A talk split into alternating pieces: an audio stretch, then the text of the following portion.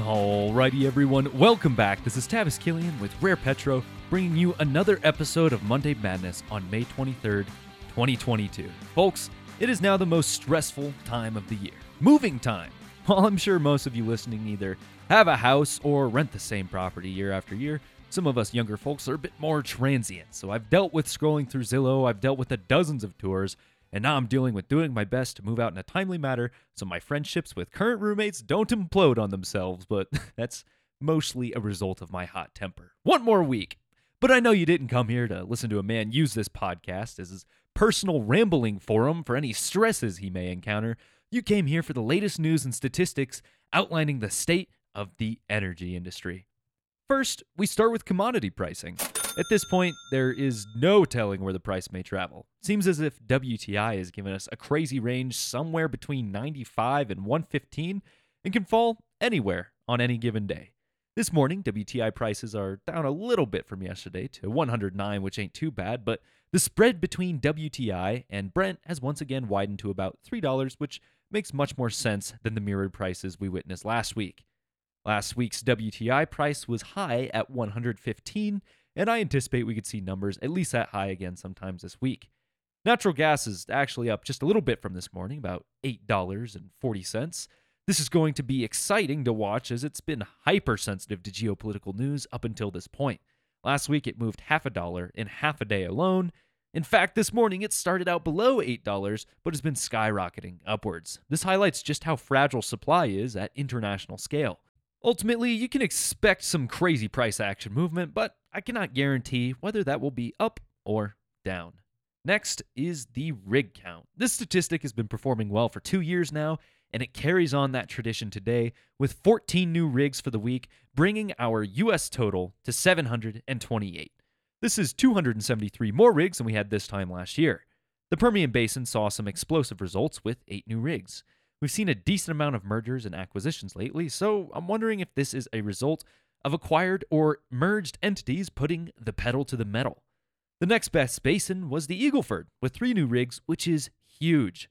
The Eagle Ford struggles to boast the same low lifting costs that the Permian has, but hey, at $100 a barrel, damn near anything is possible. The Haynesville added two, and the Ardmore Woodford added one. The only basin to lose a rig was the Granite Wash, who is now down to a total of three rigs. You can pretty much guess what the state by state results reflect, but just in case you didn't know the location of some of those basins, I'll break it down for you. Texas is up 12, Oklahoma is up 1, and Louisiana up 1. I'm almost worried to see growth this fast. While it's still less than the number of rigs that we had in 2019 total wise, I do worry that folks may again repeat their mistake of the past where too much comes back and we trend right back in the other direction. Still, we are a couple of years out from seeing any of these new holes producing, so not too pressing of an issue. Almost all of these rigs are making hole that is horizontal and targeting oil, which does check out given commodity prices. Another strong rig count, but how are inventories holding up? You could have known the answer to that question if you read the weekly inventory report on www.rarepetro.com. Thirsty Thursday is an absolute delight to read and gets you very well versed in the world of domestic commodities. If you didn't catch it, here's what you missed. After a few weeks of rather significant builds, it is almost frightening to open the latest inventory report. Even the EIA expected another small build of nearly 1.4 million barrels. Thankfully, we are greeted with a big old draw. The API expected a similar drawdown at 1.5 million, but they too underestimated what the actual results would be. Finally, some good news. Another big draw to balance out these builds we've been seeing. While the trend line for the trajectory of domestic oil inventories appears to be pointing more positively, we are not out of the woods yet. Remember, this is a time where slight builds are to be expected, but we are still far lower than the historical five year range. While domestic crude inventories continue to decrease, gasoline follows. As GasBuddy analyst Patrick DeHaan puts it, quote, oil prices continue to go up. Gasoline consumption is up. Inventory is down. Basically, all of the ingredients to push up gas prices are doing just that. End quote. Apparently, this simple equation of supply and demand is still stumping the United States government. According to the latest EIA report, gasoline inventories decreased by a whopping 4.8 million barrels. We haven't seen a drop off like that since February of 2021.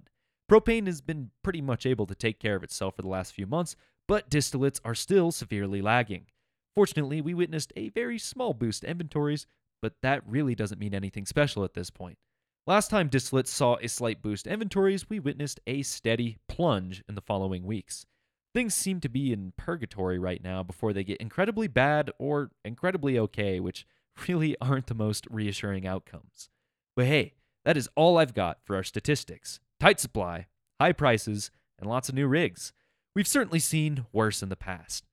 It is now time that we get to our news stories. For some really fun analysis and totally unbridled speculation, I urge you to look at our new series that looks at all the craziest headlines in the wacky world of energy. A new episode will be out probably on Wednesday, and I think you'll really enjoy it. Otherwise, I'd like to take a moment to discuss a rather surprising statement released by the IEA.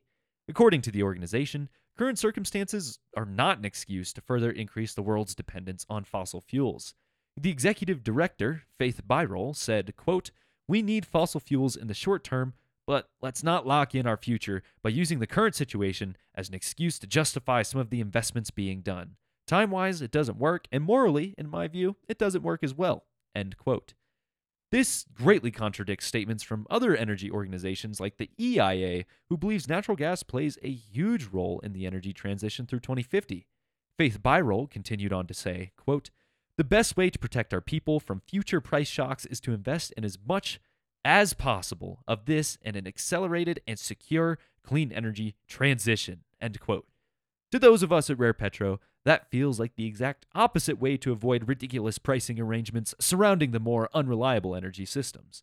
As both Saudi Arabia and the UAE have mentioned at this point, the current energy shock is not just a result of Russia's actions, but also the persistent levels of low investment in conventional energy.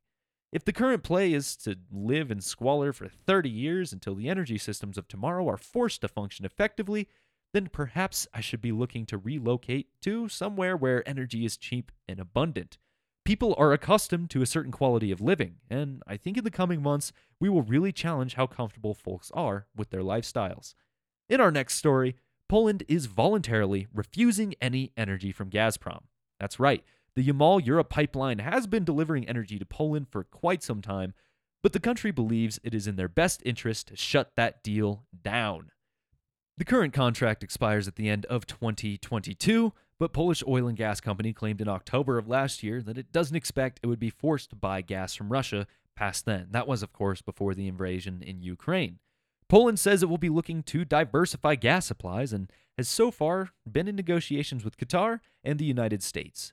The United States just hit a seven week high on natural gas deliveries, but how long can that continue?